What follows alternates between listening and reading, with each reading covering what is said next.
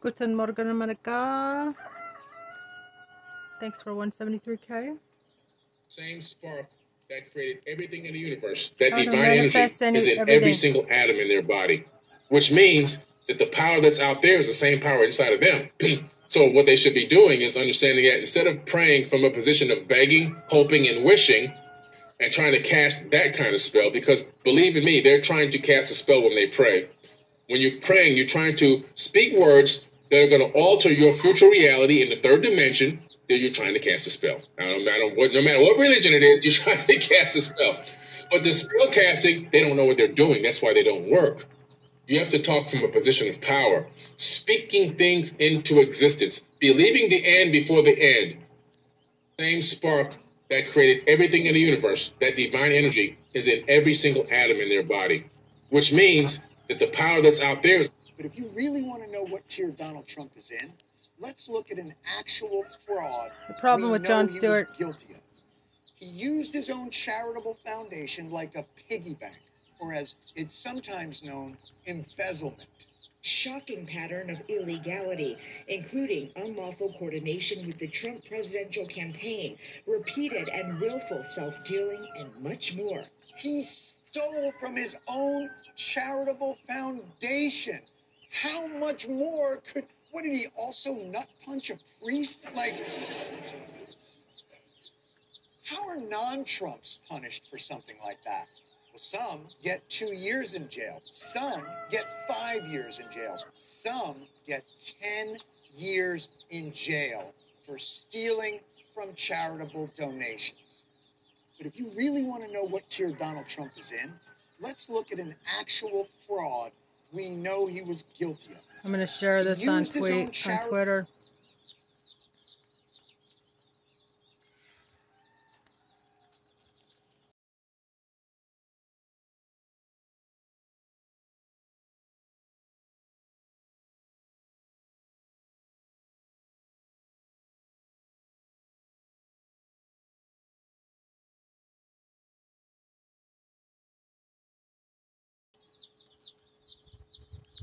Jon Stewart points out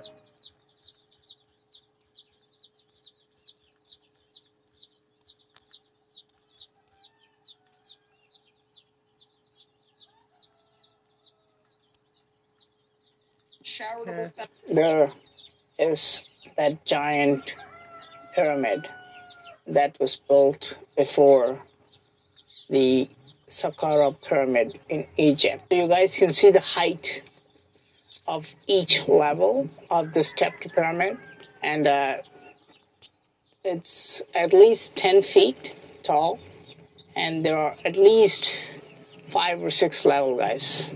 I hope you can see uh, all the various levels of this pyramid, but I think that there are more levels hidden. Okay, here's bricks. for example, look here. So you can see that more levels are hidden there. Locals call this Bhim gada or Bhim ki gada, which means a blunt mace or the club, which is a weapon of a giant called Bhima. There is Huh. that giant pyramid Interesting. It's that was built bricks. before The reason why people get so angry and offended and pissed off and afraid when you bring up the types of topics that we're talking about today is because, like I say all the time, when they were born, they were given a name, a race, and religion, and now they've been defending a false identity since they've been born. And now, all of a sudden, I come myself on the scene, and I'm ripping that false identity away from them. I'm snatching it from their soul, and that hurts them because every single cell in their body is vibrating and resonating to that programming code that they've been given since birth. And now it feels alone, it feels naked, they feel exposed. And especially the older they are, the worse it is because now they realize, oh my God, 20, 30, 40 years, 50 years, this information might be invalid. This information that I believe in so dogmatically, that I've held so close to my heart all these decades, might not even be close to the truth. And now what? No, no, no. The reason why people get so angry and offended and pissed off and afraid when you bring up the types of topics that we're talking about today is because, like, The reptilians cause a crisis. That's their pattern. They create a crisis and then they come in and say, That's terrible. How did that happen? As if they don't know. They were the ones who did it in the first place. But they don't tell the people. And then they say, Well, we can take care of it for you, but sign here. Now, the reason they do that is there's another group that's very active in the solar system that we call the Galactic Federation of Worlds, which is very positively oriented. So if Americans sign an agreement with free will, allowing reptilians to have a large underground city presence under, for example, Area 51, which we did a huge study on Area 51. The Galactic Federation of Worlds will say they did it themselves. We can't interfere. We can't interfere with their free will. So the reptilians are very careful about not inviting intervention with the Galactic Federation of Worlds. The reptilians cause a crisis. That's their pattern. They create a crisis and then they come in and say, That's terrible. How did that happen? As if they don't know. They were the ones who did it in the first place. But they don't tell the people. And then they say, Well, we can take care of it for you, but sign here. Now, the reason This they is do Gaia. that is there's another group that's very active in the solar system that we call the Galactic Federation of Worlds, which is very positively oriented. humanoids. So if Americans sign an agreement with free will allowing Watch reptilians to have.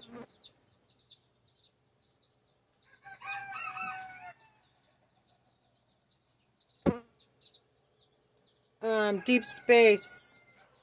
The Reptilians, Deep Space. I can watch this. Uh, I can go to. Uh, hold on. Deep Space, the Reptilians. I have Gaia. Everybody go get Gaia. It's $12 a month. It's fantastic. Let's learn about the reptilians because I think Trump is a reptilian. I think any neo Nazi kind of person is fucking reptilian. Okay.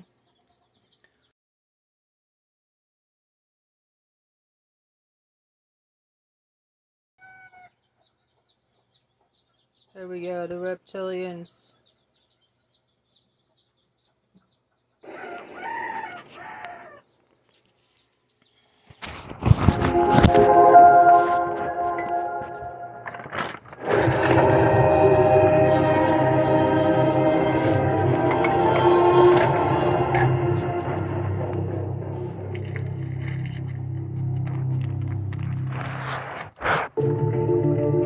Throughout history, religious traditions uh, around the world sounds like describe ISIS, doesn't it? reptile-like beings who have influenced humankind. Etched into stone on ancient Egyptian megaliths, to verses written in the Bible, What are you guys doing, huh? reptilian entities interacting with humans are clearly depicted. Could these historic accounts be describing a race of reptilian extraterrestrials? If so, what do we know about these beings? And more importantly, is their influence still with us today? Hell The yeah. first depiction we have of a reptilian-like or serpent-headed-like being comes from the ancient Sumerian civilization. Existed well over 12,000 years ago. And what we find is, in nearby to Eridu, there was an area known as the Ubaid civilization, which was a branch of the Sumerians. And in the 1800s, they discovered a statue that depicted a serpent-like head on a being and that was the first depiction we had that some speculated traced back to a reptilian like root to the origins of these gods of ancient Mesopotamia and Sumer.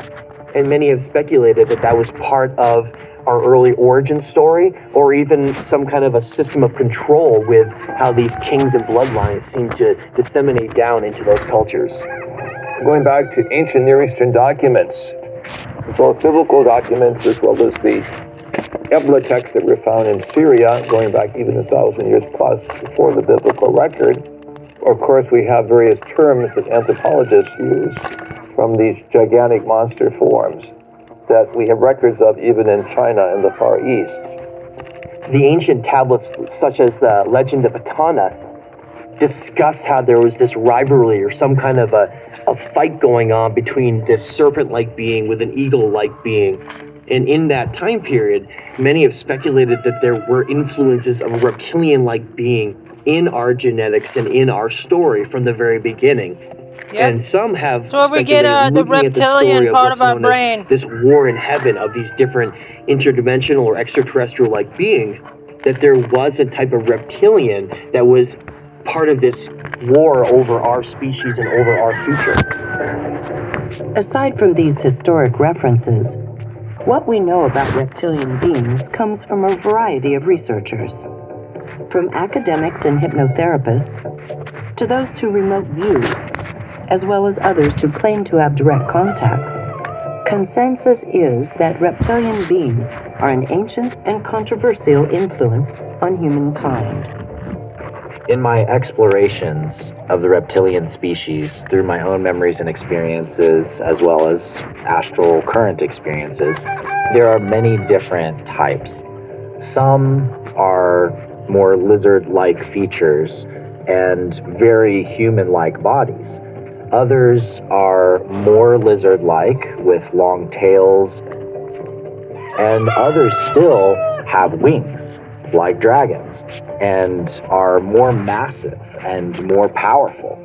I believe that those different races of reptilians are from some of the different hybrid lines coming from different types of dragons. They have eye mechanisms or optical mechanisms in every part of their body. Secondly, they have multiple appendages that can be grown back, and hence their thinking system is throughout their whole body frame. It's not localized in simply the head or the higher mind, as we would call it. Thirdly, they have an enormous sense of adaptation to all type of environments. Call them extremophiles in the sense they can go from the rigors of temperatures without violation of the life processes. And finally, they all seem to operate with great telepathic skills that they can communicate with the humans and humans can communicate with them on a certain frequency. Remote viewing has been able to see what the reptilians actually can and can't do. The reptilians we have interacted with are highly telepathic and they have extreme capabilities for neural engagement. They are a warrior species. They fight. Moreover, they like to fight. Apparently, they were genetically engineered originally as a mercenary fighting force. They broke off, are now independent, but they kept that ability. They are highly intelligent and they have very low levels, if any, of empathy in terms of understanding compassion That and describes that type Trump emotion. pretty well, don't it? From his background working for the Air Force Office of Special Investigations, Richard Doty was exposed to intelligence documents that reference both insect looking ETs as well as reptilian ones. if you read the, the the intelligence reports, their skin was almost reptilian. If you just looked at them from the chest up, you could say the head looked more humanoid, but the body didn't. And that's why I believe the DIA classified the reptilians and the praying mantises in separate categories, the quataloids, because they came from the same planet, the same tissue samples, the same crafts, same technology. The humanoid looking ones, maybe we call them reptilians, their hands were really thick digits, four fingers. There is another cast of reptilians that actually have more of a humanoid features. So they don't have the long snout. They're not what you call your stereotypical reptilians, but they have some scales. They look almost like humanoid hybrid reptilian beings. Currently on Earth, there's still reptilian factions that have control of the Earth governments and the Earth religious specters.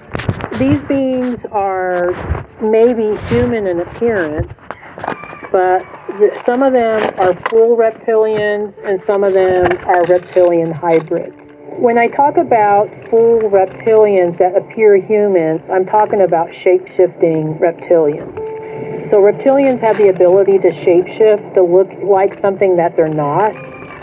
So they're masters of deception and they're masters of disguise. They do it energetically. It is actually kind of a physical energetic transformation where they put on a shell that looks kind of a human shell, but they can't sustain it for very long, so they do it for short periods of time. The ability to change appearance or shapeshift from reptilian to the human form is understood from a variety of perspectives. Whether it is mind control, thought projection, technologies, or frequencies, they are all possible explanations offered by various researchers to make sense of the phenomenon. They do not need to shape shift physically to look like a human, to impersonate a world leader or something like that. Their body does not morph. It looks the same as it always did.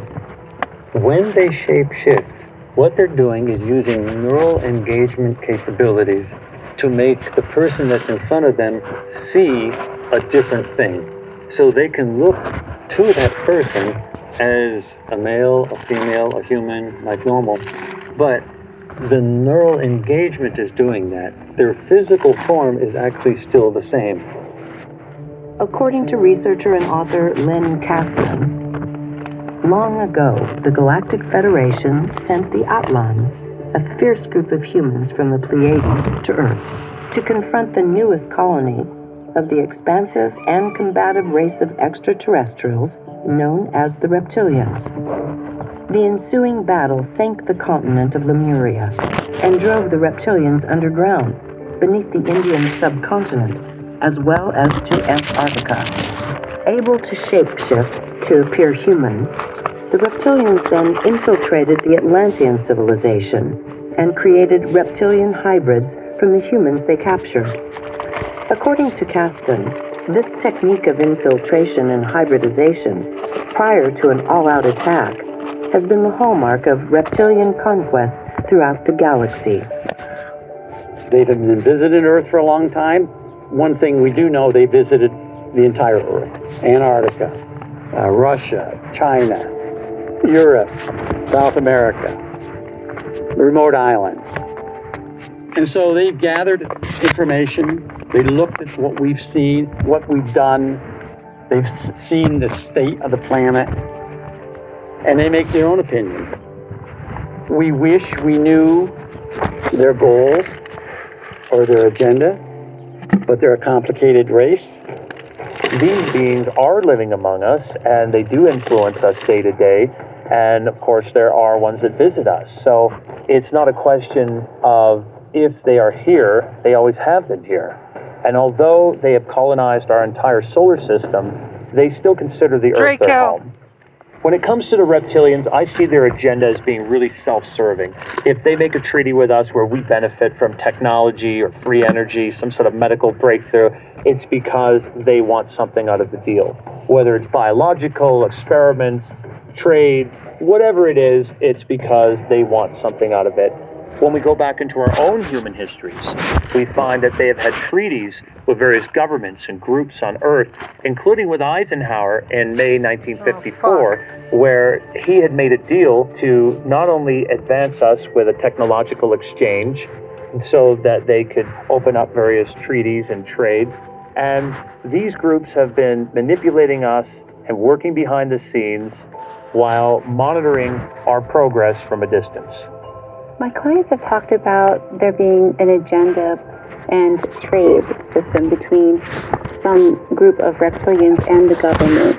So the reptilians would give the government certain technology and certain information and help with controlling the population.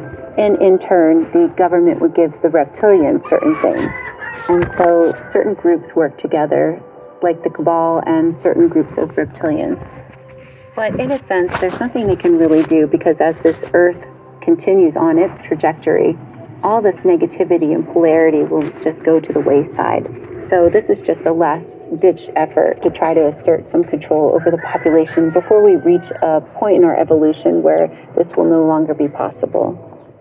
I think it is notable that many of the stories about the families in a so called cabal who are controlling and manipulating the planet also tend to include stories about their obsessions with their bloodline and their own family. Ah! This could be a data point pointing to some of these reptilian dragon lords essentially attempting to essentially play out the same kind of control dramas and trauma that they've been playing out for thousands and thousands of years. In my research, I've encountered that these are typically attached to people and places of power. Anything that is involved with controlling the planet or how we perceive the reality around us. I've heard people speak of these reptilians that are influencing our financial system, our banking system, and also even our military. I actually spoke to this former military officer. He was retired. and He's a very knowledgeable man. We talked about ETs have penetrated Pentagon. They take on appearances of high-ranking officials. I've heard all that, but officially I know nothing of it. I've never heard anybody within talk about it or worry about it.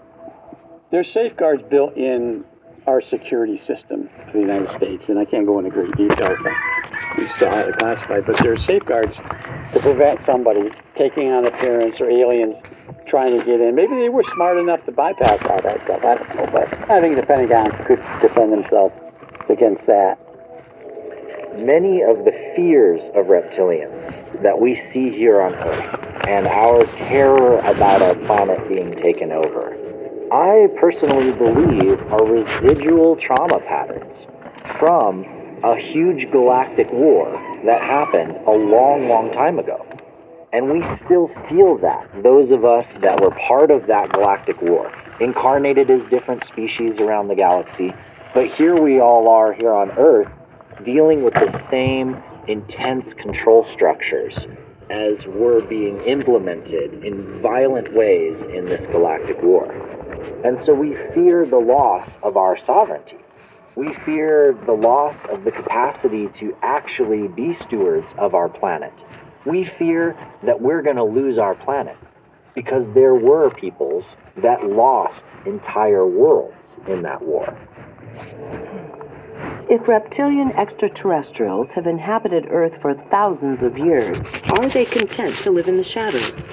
obscuring their Do not influence stand from the in the mainstream of shadows. humankind? Or will their presence become more obvious? One of the alternative concepts that has come out of looking at these reptilian like serpent beings that is very interesting to me as a researcher is this idea that they may exist in a realm of reality that's beyond us, in a place that some may not fully understand. And this concept comes back into how humans create our own reality here. And the power of consciousness has the ability to literally create another type of spiritual being that is known as a tulpa. Now, this being has been speculative as feeding off of negative energy and fear, as creating and giving it the energy to exist. And if that's true, it would make sense that with all the war and the conflict and all the hatred and fear that's constantly pushed into our society, perhaps they're almost trying to fuel their own existence through us keeping them alive as this being that exists in another realm of reality through this tulpa like type of creature. If this is so, how would that play out in our world? The reptilians cause a crisis. That's their pattern. They create a crisis, and then they come in and say, That's terrible. How did that happen? As if they don't know. They were the ones who did it in the first place. But they don't tell the people. And then they say, Well, we can take care of it for you, but sign here. Now, the reason they do that is there's another group that's very active in the solar system that we call the Galactic Federation of Worlds, which is very positively oriented. The trouble with them is that they're really hung up on this thing of non interference with respect to free will. So if Americans sign an agreement with free will allowing reptilians to have a large underground city presence under, for example, Area 51, which we did a huge study on Area 51, the Galactic Federation of Worlds will say, They did it themselves. We can't interfere. We can't interfere with their free will. So the reptilians are very careful about not inviting intervention with the Galactic Federation of Worlds. They would lose because the Galactic Federation of Worlds has a huge presence in this solar system. In terms of the overall galaxy, the Galactic Federation of Worlds is not strong enough to knock out the reptilian presence in the galaxy. But in this solar system area, their presence is so heavy they would win. And the reptilians realize that they have to play off the Galactic Federation of Worlds, and they do that. So whenever you've seen crisis after crisis after crisis every, on, on Earth, we have found that there's reptilians behind almost every one of those things. And if that's true, it would help explain why there's so much of this evil that still exists in our world. It does make sense that it connects back from somewhere else that's controlling through fear and opposition and war and conflict. And it's quite possible that the reptilians are playing one of those roles in influencing high ranking military officials and those who rule our world from the shadows. Researchers have suggested that there is ancient technology installed that some reptilian beings use to control the human population at large. If this is so, how does it work, and to what end? So there is a quarantine around planet Earth that's benevolent, that's you know implemented by the Galactic Federation. But there's also a false matrix construct that is 3D in nature that the reptilians keep a lot of humans trapped in, believing that they're small, that they're disempowered, that they're ordinary, that they'll never amount to anything. So a matrix is kind of an AI that is artificially created that looks like reality, but is actually kind of a false holographic reality.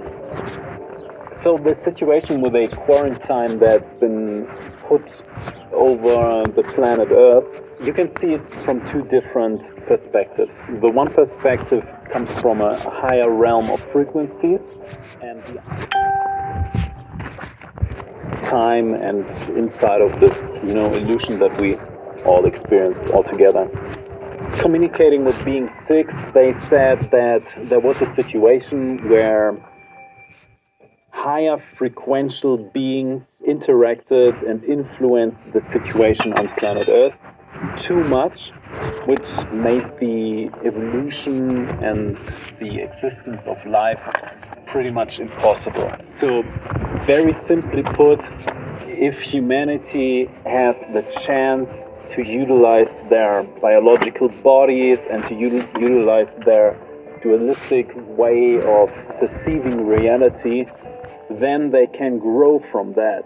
But if you have a situation where all higher frequential existence, you know, oppose their own energies and everything onto Earth, then no one on Earth would be able to freely and independently grow. So what they did, and they meaning higher frequential beings, being six if you want to name it, they had an embargo, a frequential embargo surrounding Earth, meaning this planet, this planetary life sphere that we are on right now, is only capable of displaying life forms and data that comes from level 1, 2, 3, and 4 consciousness, but it's not capable of receiving direct influence from level 6 onwards, like 5, 6, and 7. And that, you know, is the chance, the opportunity that uh, life on this planet needed in order to grow individually. That being said, the Earth is now heading towards a situation in the universe where higher frequencies are allowed and directly influencing this planet and its vibrational field, which makes it possible for having direct influences by higher frequencies in the upcoming time. You have to realize that planet Earth has a sort of an energy field, just like your body has an energy field. The planet has this field that is a geometric web of networks, a network of nodes, if you will. This is what gives us the illusion, the experience of time space, meaning we're moving through linear time and through linear space. And so what happens is that that energy field, that structure around the planet is coherent with the physical brain, meaning we are experiencing time space in our brain because of that structure. If you tamper with that structure, you're literally tampering with the human brain. If you want to choke a species that's living on a planet, all you have to do is block these nodes around the planet, creating a sort of a frequency structure that wraps around the planet in such a way that you are now bombarding this species with a specific frequency that is helpful or harmful or what have you. Now, one of the speculations that's come out of that with researchers is when we look at Earth, and it seems to be trapped in this lower vibrational frequency of consciousness, where people are really kept in this lower state and where we almost have to break out of that state by following certain teachings and certain ancient wisdom, a lot of people have speculated that the moon plays a role in keeping us in that lower state of consciousness by having a certain vibrational frequency on the earth. Now, the way that this can play into the idea of reptilians is that if our planet is being controlled to keep us in lower states of consciousness and energy, then the idea is that the moon has a certain resonant frequency that's trying to keep us in that permanently so that we can't break out into the truth. Probably Marduk. perhaps that even plays a role in the idea that we can't see these higher spectrums of light to even see these hidden beings in the shadows and these shapeshifters like it's described in some text. And so perhaps the reptilians and others are playing a role in this illusion of reality that we exist in. According to some theorists, since ancient times when reptilian aliens first arrived on Earth, they've been merging with humans through the manipulation of DNA, as well as interbreeding with the human population. The goal of this process was to gain control of the world by obtaining positions of power and influence, like royalty, politicians, and popular entertainers and influencers. If this is true, how likely is it that reptilians will succeed? The Galactic Federation continuously monitors different reptilian agendas to make sure they don't come and physically inhabit the planet. Because some reptilian agendas would be to overtake humanity, so they're being heavily monitored. They're not allowed to physically inhabit this planet. However, they can assert their control from afar through the use of human fear. The Galactic Federation and certain reptilians are at war with one another, but the Galactic Federation as a whole protects the humans so they can have this earthly experience. My understanding is there's more and more people awakening nowadays. There's more and more people that are seeing through the deception. Once people are able to break themselves out of this matrix that's created by these reptilian beings, they will find that their lives will get significantly better, that they will feel more control over what happens to them, where they're able to create their own realities. They're able to create 4D and 5D realities as opposed to being stuck in a matrix that is not even real. And at that point, we will take our place as a member of the Galactic Federation and become part of the greater galactic family, which was always our destiny. We're advancing as a species, and I believe that their influence is becoming less and less all the time as this embargo has been lifted. Other more benevolent groups are getting involved, and we are advancing. So I don't believe that they will continue to have the same role that they did in the past with our development.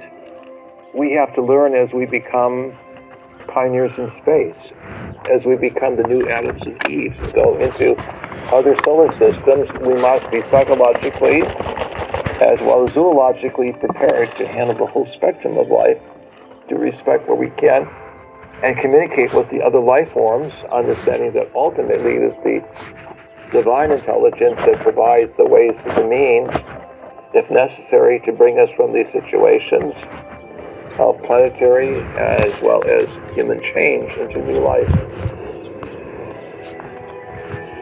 If we consider how far back reptilians and other extraterrestrials have been influencing humankind, the complexity of how that manifests, makes it a challenge to truly grasp. As we look to the near future, will humanity have the strength to emerge as sovereign beings and overcome the limitations imposed on us since the dawn of our species? Join us next time when we discuss another ET species, the mantis.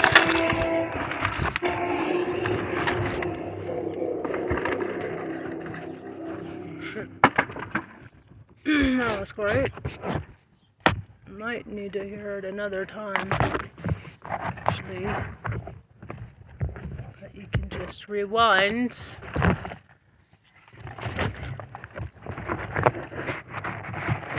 Do not stand in shadow. Oh oh. Do not stand in shadow. In the shadow. Do not stand in the shadow.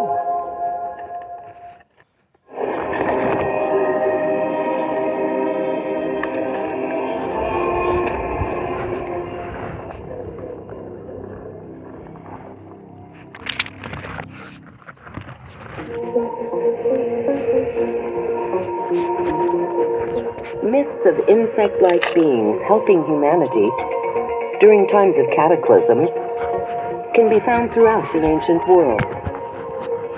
Often referred to as mantis or mantids, insectoids, or even ant people, their influence can still be felt today.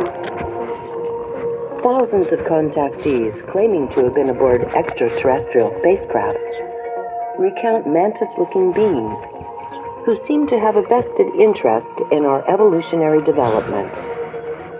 If this is so, who are these insectoids that work in the shadows?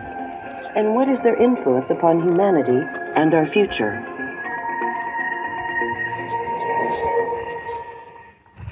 Do not stand in shadow. Oh oh. We see representations of insectoids throughout Earth's history, particularly with the Egyptian culture. There was other depictions of insectoid beings in some of the Mayan cultures, with some of the cultures that we see out of Africa. So I think they were at times teachers to humanity. And that's why these beings are currently being depicted throughout Earth's history. There was depictions of insectoid beings even within the Native American cultures, particularly the ant people. We know about the ant people helping the Native American people from the oral stories of the Zuni and the Hopi people, as well as from the petroglyphic carvings that we find in northern Arizona, Yep. showing us depictions of these insectoid looking people that are the ant people Thousands of years ago, Earth was facing a very major cataclysm that was threatening to destroy all of life on the surface of the planet. As this cataclysm was getting underway, the ant people came out from under the surface of the Earth and ushered humanity into these underground caverns and cared for humanity while the surface of the Earth was just being devastated. And there they stayed for generations.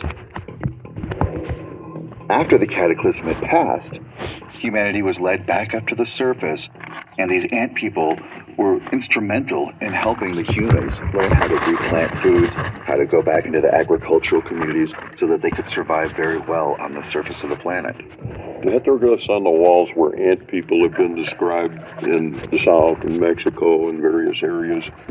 Those people referred to, I believe, were the small grays or the medium-sized grays because they had the long spindly arms, the big heads, and so forth.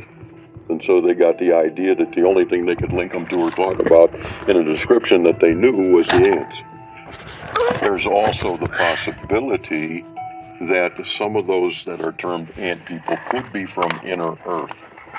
There is definitely a group of different alien species on inner Earth. They kind of look like ant people. They live in and out where the poles have openings. So there's the possibility of both of those being, you know, classified as ant people.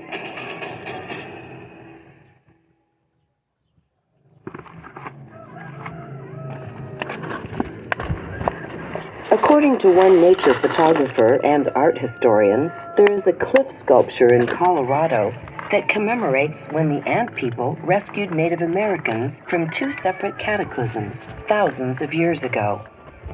While historical lore describe ant or mantis looking beings inhabiting inner Earth, what do we know about their galactic origins? Where do these mantis beings come from? That's still kind of a mystery. We don't know if they've got a home world or if they're scattered throughout the cosmos in various home worlds. There are reports that they do have some bases here in our solar system, you know, little planetoids or even on Mars, different locations. We have only interacted with the insectoids in a few locations on ships and on the surface of Mars. You can assume that they have places they come from that are all over. It eventually becomes difficult for us to say they come from a planet. The ones that are negatively oriented are almost entirely seen on ships. And we don't really see them running around some other place, having societies. We don't see anything like that. We see them doing jobs on ships. That's it. The ones that are free, the good ones, we see on the surface of some planets, such as Mars. The mantis beings are a physicality type that is seen in variations of forms throughout our universe and our galaxy. My understanding is they actually originated from a different universe but have settled here in our universe. They were the beings that resided in the star system of Antares. They were considered to be the gatekeepers of the Antarian Stargate there was a reason why they had to oversee this Stargate because souls were allowed to pass through from Andromeda Galaxy, but they were not allowed to leave the Milky Way galaxy. Because once you made that decision to become part of the Milky Way experience, you had to make a commitment to be here for a while. So, what's known from contactees is that they come from Orion, Andromeda, and way far out into the galaxies and beyond into realms and worlds. They are a matriarchal society where the females rule, but everyone is still equal. They are so advanced in their consciousness moving up the dimensions that they even have these high temples of learning and spiral learning where they can invite an individual or a planetary consciousness that's ready to move into their next realm to ascend.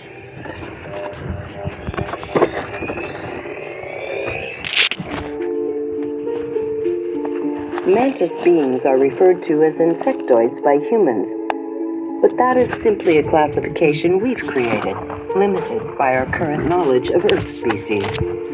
According to eyewitness accounts, mantis beings take on a wide range of appearances. Perhaps the most striking aspect of the mantis alien is its physical kinship with the praying mantis, the carnivorous and bipedal insect of its namesake. A lot of what we got about mantis beings comes to us from eyewitness reports, people who've seen them, or various other situations as they come across these insectoid looking beings. They all describe the same kind of thing that they've got these elongated arms, extended skinny torsos, that they have some sort of a shiny exoskeleton, and a triangular shaped head, sometimes with some proboscis poking out from their heads which really gives us the impression that these look a lot like praying mantis. And sometimes these reports tell us that they have a cloak around them, like they have a dark gray cloak or a blue cloak. But they definitely have this elongated insectoid appearance about them.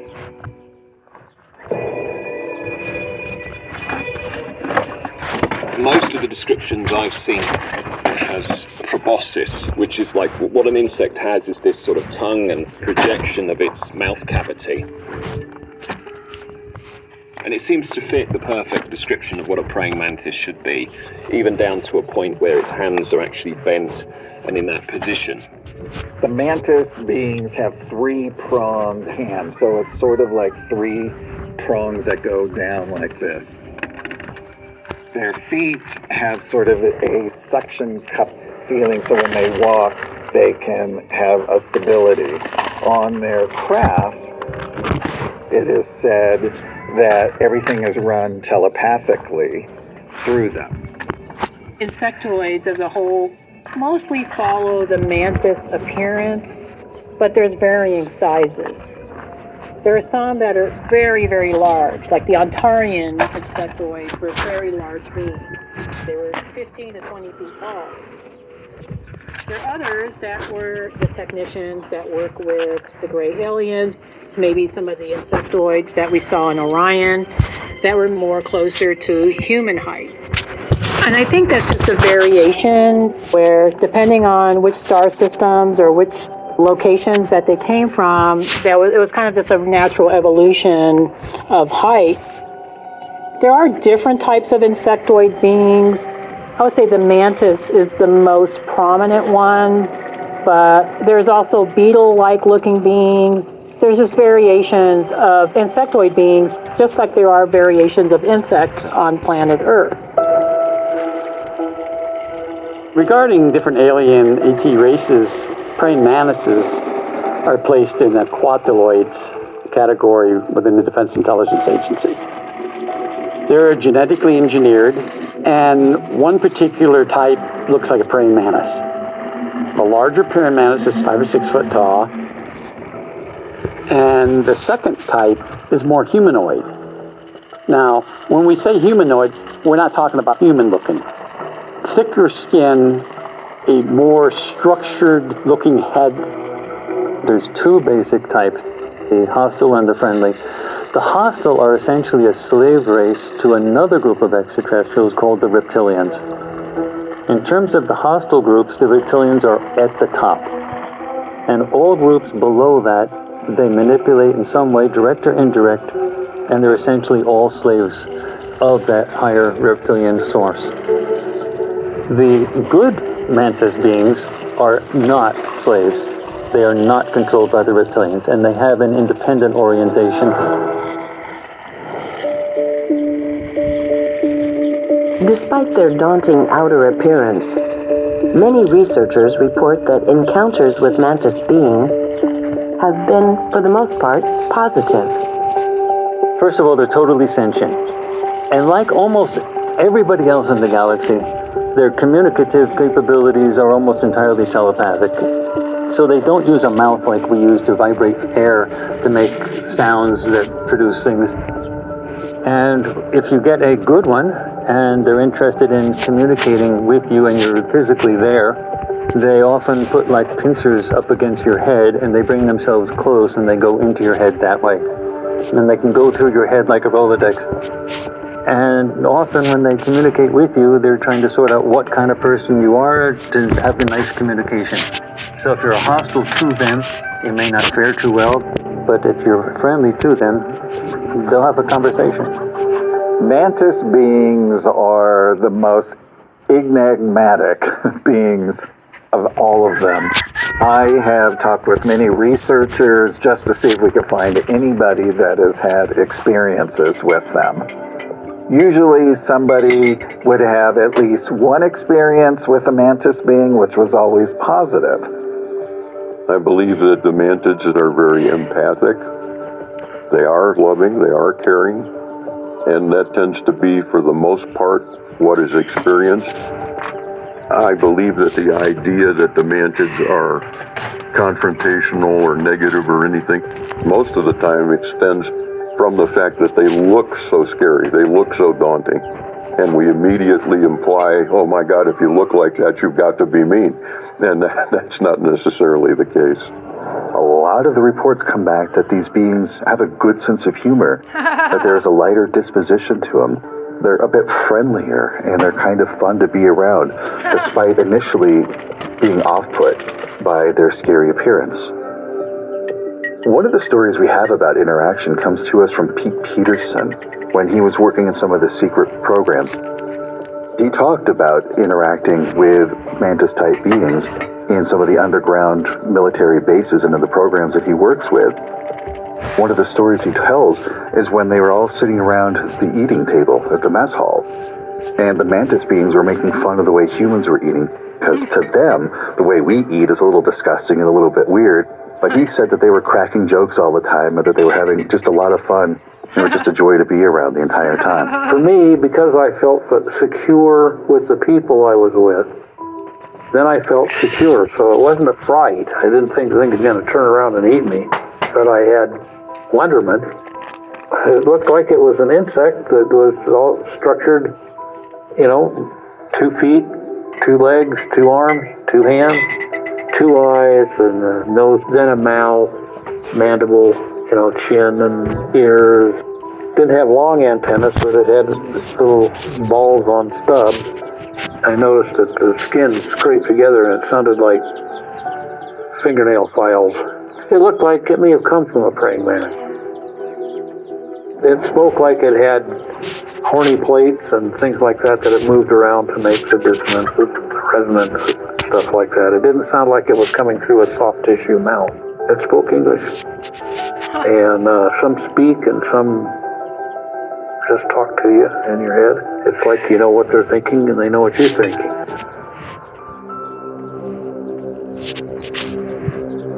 In the 1970s, the United States Air Force had an encounter with a craft piloted by a mantis like being that was taken into custody.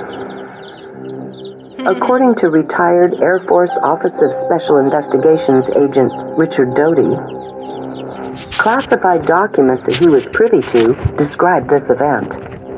The Quadriloid craft was flying in Nevada. This is in the early 70s. It crashed because it was shot at by an Air Force jet. An F 4 jet flying out of Nellis Air Force Base encountered it. Jet didn't have a weapon system on. Another jet was launched from Nellis Air Force Base, chased this craft.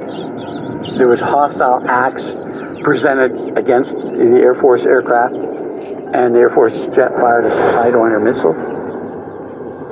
It struck it, and it crashed. There were three quadriloids in the craft, and one of them died.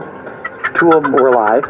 When the military personnel recovered the wreckage, these two quadriloids already had some kind of environmental suit on them. And so they were taken out of the craft.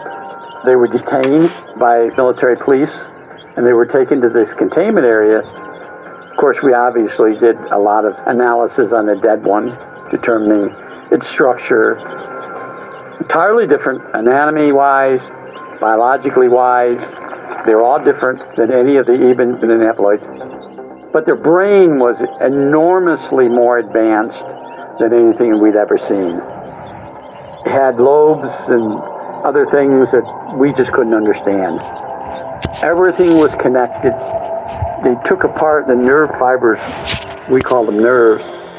Everything was controlled by the brain.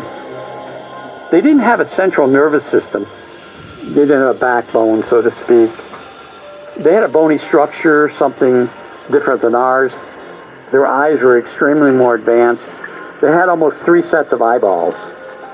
They're the ones that could feed themselves. They had little pouches on their side, and they produced a ball or something, and they could eat it and keep themselves sustained.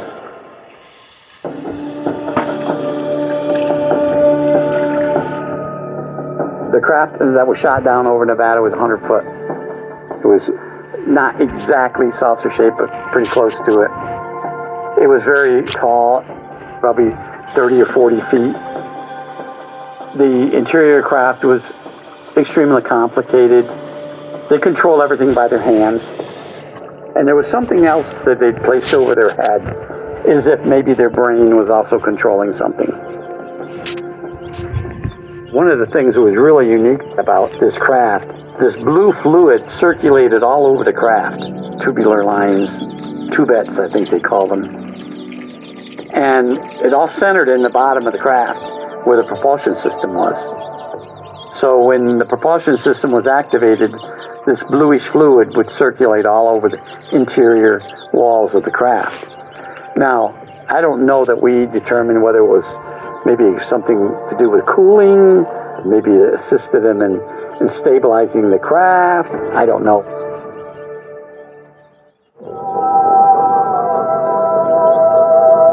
In addition to government encounters with mantis like beings and their crafts, there are people worldwide who claim to have had direct contact with the mantis species when taken aboard their spacecrafts.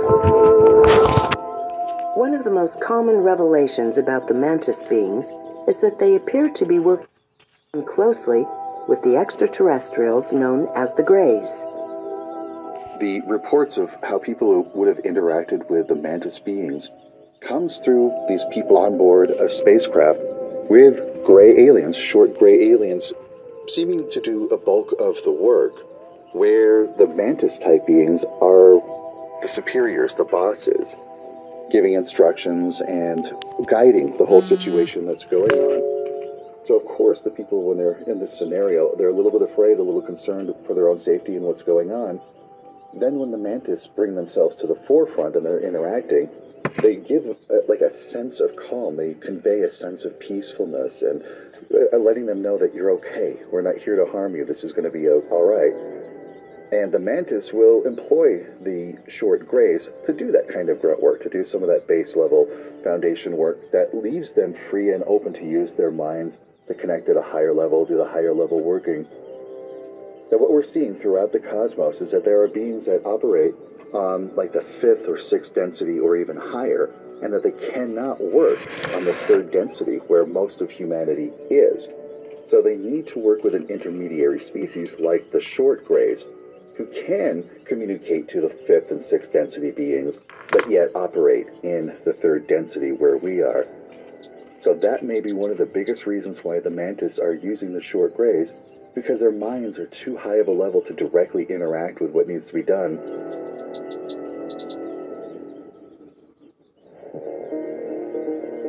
The job is a breeding process, a genetic engineering breeding process. Their ultimate goal is to have a population of extraterrestrials that we would call Essassani, which are half gray and half human. So those mantis beings, their job is to get that group of people ready. Now, that group of people was not designed to live someplace else. They're designed to blend into human society.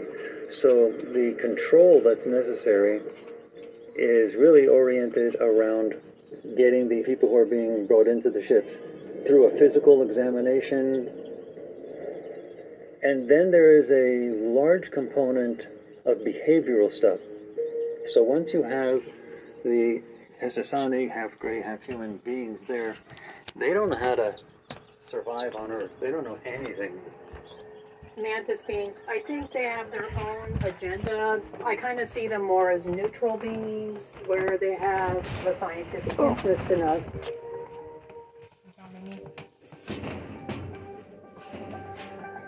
Contactees often report mantis beings conveying mental imagery of the destruction of planet Earth. To illustrate the positive negative impact that our species could have upon the planet. Others have reported an increase in psychic abilities post contact. Many experiencers claim that the mantis seem to possess the uncanny ability to put them at ease, offering telepathic communication to eliminate the fear of an encounter. Understanding the complexity of these communications is the challenge to those having a contact experience. I think possibly they're there to physically invade your mind, and maybe they're specialists in that. So I would suggest that they actually are there for a purpose.